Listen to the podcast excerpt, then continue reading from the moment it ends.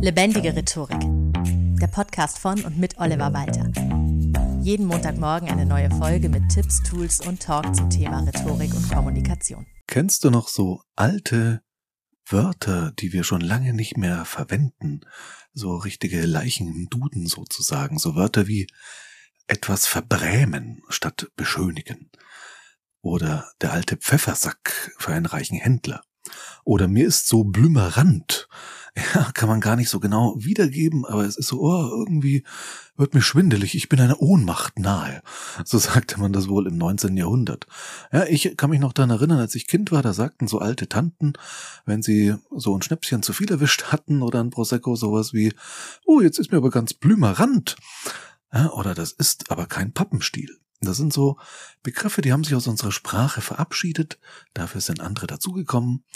Und ich finde das sehr spannend, denn unsere Sprache lebt, entwickelt sich ständig weiter. Viele Leute denken ja, unsere Sprache sei etwas Statisches, ganz klar vorgegebenes, so wie es im Duden steht. Aber nein, der Duden ist tatsächlich keine Vorschrift, sondern der Duden versucht tatsächlich unsere Sprache abzubilden. Das heißt, er ist deskriptiv. Wenn neue Begriffe auftauchen, verwendet er die auch. Und wir haben das sehr häufig. Jugendsprache ändert sich ständig über die Jahrzehnte und selbst Jahre. Das ist unglaublich. Äh, Gendersternchen, Binnenmajuskel, Anglizismen, Wood-Smiley, dass jemand wirklich sowas sagt wie LOL ja, aus der Chatsprache oder diese Zeit, als es dieses E-Bims so vom Podcast her gab. Und manche fragen sich ja, ist unsere Sprache überhaupt noch zu retten, wenn so viel seltsame Dinge passieren? Nö, ist sie nicht einfach weil sie nicht gerettet werden muss. Ich finde es auch völlig okay, wenn der Duden neuerdings gendert, weil er das eben übernimmt. Es wird immer öfter gegendert oder von einer gewissen nicht unerheblichen Menge von Leuten inzwischen gegendert, also führt der Duden das dann auch ein.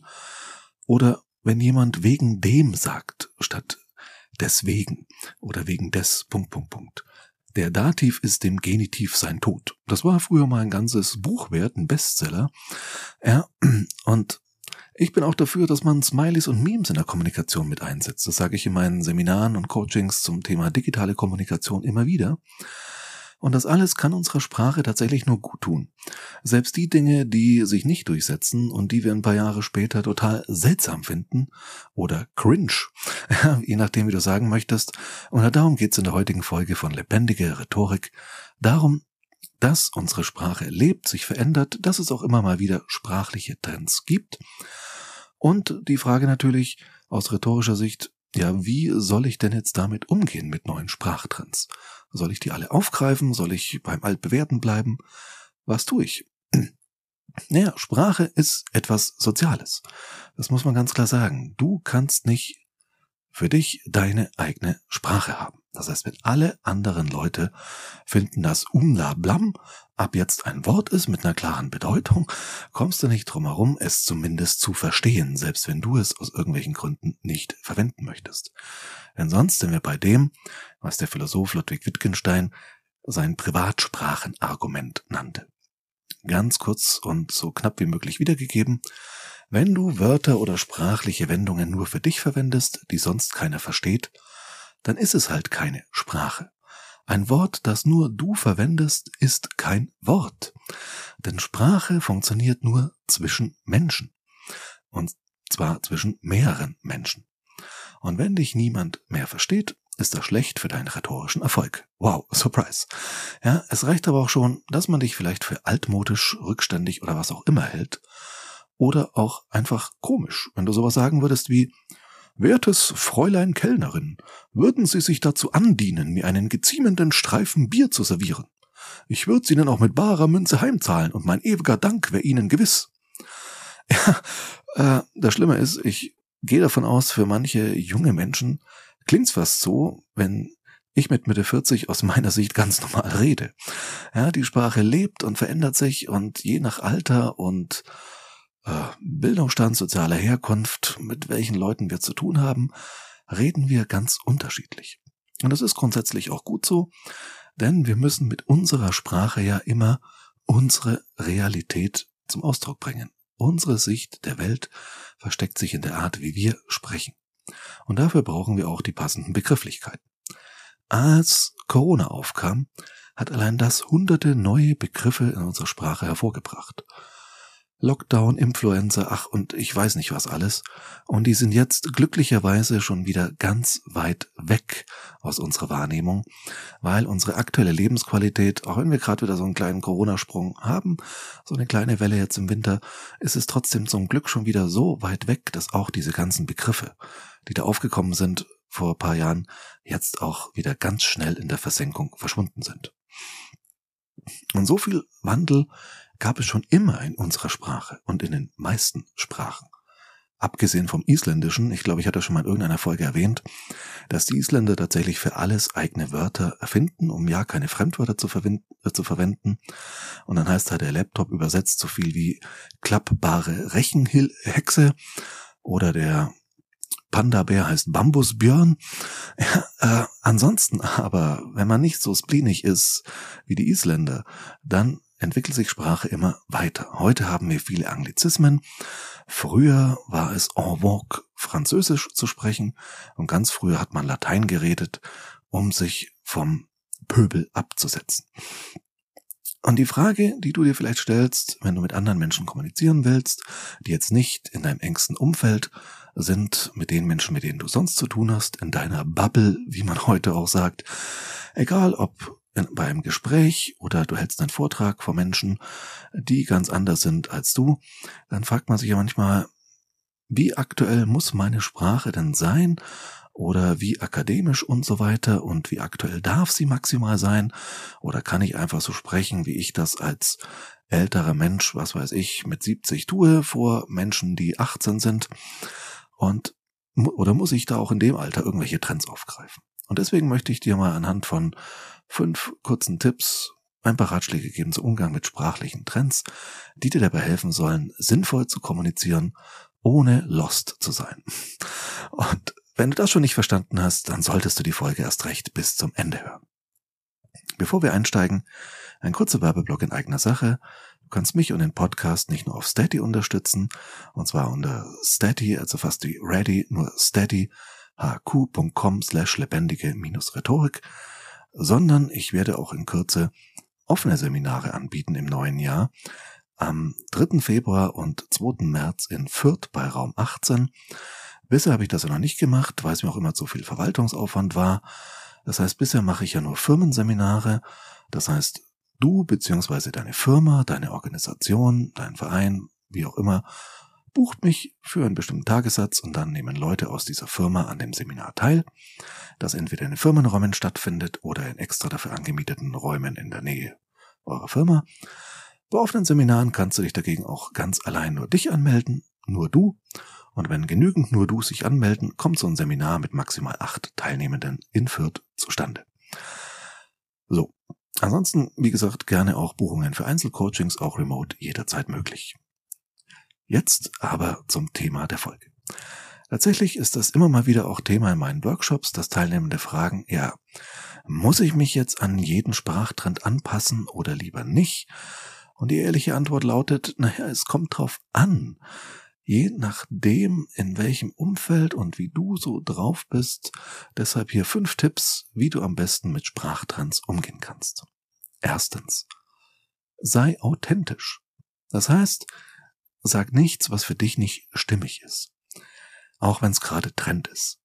Es gibt nichts Schlimmeres als ältere Menschen, die sich bei Jüngeren anbiedern. So von wegen, hey Kids, YOLO und so, alles fit, ihr Chabos. Ach, ich möchte mich jetzt schon waschen, nur weil ich so getan habe, als ob. Dann sprich lieber altmodisch in Anführungszeichen, so wie du halt redest. Ich erinnere mich noch viel zu gut an die Kampagne eines noch recht jungen CDU-Nachwuchspolitikers, das ging so viral durch die sozialen Medien, der hat auf seine Wahlplakate ernsthaft drucken lassen, Chabos wissen, wer der Babo ist. Das war damals so ein Spruch, der war in bei der Jugend, und auf dem Bild war er aber ein Anzug mit Krawatte abgelichtet. Im Journalismus nennt man sowas eine Text-Bild-Schere.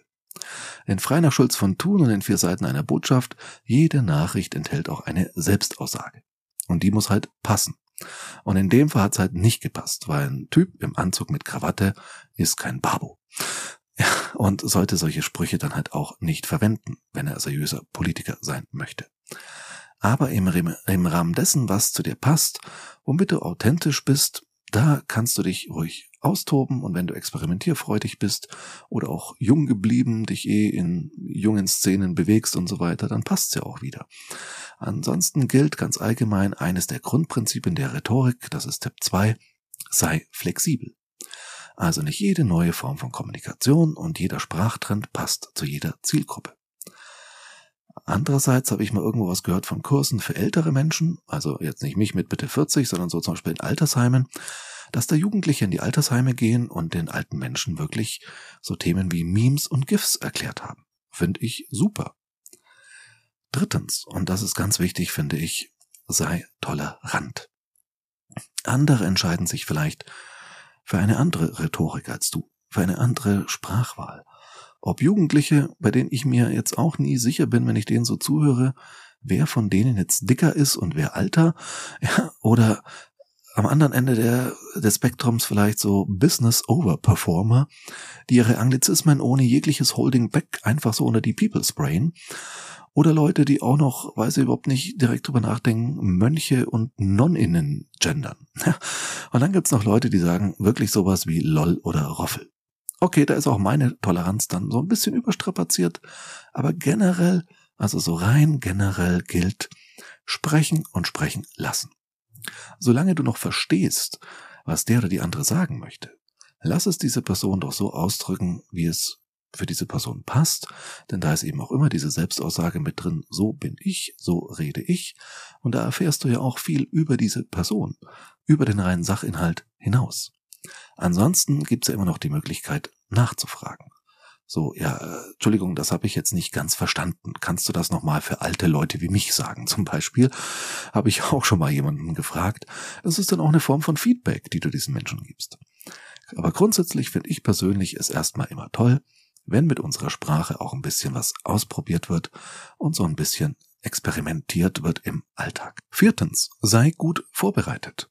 Egal ob Anglizismen, Smileys und Memes oder auch die Frage, ob man und wie man was am besten gendert oder neue Fremdwörter ausspricht, informiere dich, bevor du es einfach so umsetzt.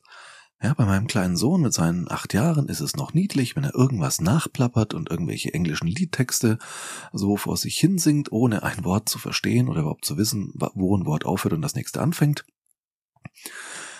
Ja, das ist da noch putzig bei acht Jahren. Aber wenn du keine acht Jahre mehr alt bist, sondern 28, 38, was auch immer, dann kann das bei aller Experimentierfreude auch schnell peinlich werden. Und dann bist du halt lost oder cringe. Deswegen, wenn du einen neuen Trend folgst, solltest du ihn auch soweit beherrschen oder dich soweit informiert haben. Fünftens, sei trotz allem zurückhaltend. Okay, du hast ein neues Lieblingswort freut mich, weil ich das auch immer toll finde, wenn ich irgendwo ein Wort entdecke, egal ob es jetzt ein neues Wort ist oder so ein längst vergessenes wie Blümerand, ja, das ich eingangs erwähnt habe. An diesem Wort freue ich mich gerade, weil es mich wirklich so meine Kindheit erinnert, an die Tanten, die sowas gesagt haben. Und vielleicht werde ich es jetzt zukünftig irgendwann wirklich mal einstreuen und plötzlich sagen, jetzt ist mir fast ein bisschen Blümerand. Aber ich sollte es halt nicht zehnmal innerhalb von fünf Minuten verwenden. Ja, ich finde es toll, wenn unsere Sprache bereichert wird, egal ob neue Begriffe oder wir alte wieder ausgraben sozusagen und recyceln. Das ist ja ganz im Sinne der Nachhaltigkeit, altes neu auftragen. Aber auch dann verwende es nicht inflationär. Das finde ich ganz wichtig. So. Diese fünf Tipps für Sprachtrends, für die Entwicklung unserer Sprache möchte ich dir mitgeben. Ich persönlich möchte dir aber noch einen sechsten Tipp mitgeben, nämlich einfach neugierig und offen zu sein, was so passiert. Also ich finde vieles immer wieder spannend. Bestimmte Begriffe der Jugendsprache setzen sich durch, andere verschwinden wieder komplett. Sowas wie das Gendern immer noch ein sehr, sehr schwieriges Thema, egal ob du genderst oder nicht genderst. Irgendjemand regt sich immer drüber auf. Finde ich auch spannend, wie wird das vielleicht in 10, 15, 20 Jahren sein? Ist es bis dahin völlig normal zu gendern? Oder werden wir rückblickend sagen, Mensch, was haben wir damals nur gemacht? Also all diese Dinge sind wirklich live stattfindende Experimente. Unsere Sprache lebt und entwickelt sich immer weiter und bleibt niemals stehen. Und da dürfen wir einfach alle zusammen gespannt sein, wie das weitergeht. Das heißt, du solltest dich für Trends, für die Entwicklung unserer Sprache definitiv interessieren, dafür offen neugierig sein. Das heißt aber natürlich nicht, dass man jetzt jeden Trend mitmachen muss. Ganz im Gegenteil. Und das ist auch so ein bisschen die Hausaufgabe der Woche. Achte ein bisschen drauf, was passiert denn so Neues? Jetzt beginnt bald ein neues Jahr, jetzt wo diese Folge neu erscheint. Wir sind gerade im ersten Weihnachtsfeiertag, wenn ich sie veröffentliche. Da treffen auch wieder ganz viele Generationen aufeinander mit ganz unterschiedlichem Sprachschatz und ganz unterschiedlicher Art, unsere Sprache zu nutzen. Auch da kannst du vielleicht erleben bei den Großeltern, Tanten und Onkeln, was die wieder so an Sprache noch drin haben aus ihrer Jugend, als sie so geprägt wurden auf die Sprache. Und das viele Menschen alle Deutsch reden und doch auf sehr, sehr unterschiedliche Art und Weise. Und ich finde das spannend und bereichernd und möchte ich deswegen eben einladen, da auch einfach neugierig zu bleiben. Ansonsten vielen Dank fürs Zuhören und bis zum nächsten Mal. Das war Lebendige Rhetorik, der Podcast von und mit Oliver Walter. Jeden Montagmorgen eine neue Folge mit Tipps, Tools und Talk zum Thema Rhetorik und Kommunikation. Wenn du Oliver Walter als Experten für lebendige Rhetorik buchen möchtest, schau doch mal auf www.walter-oliver.de.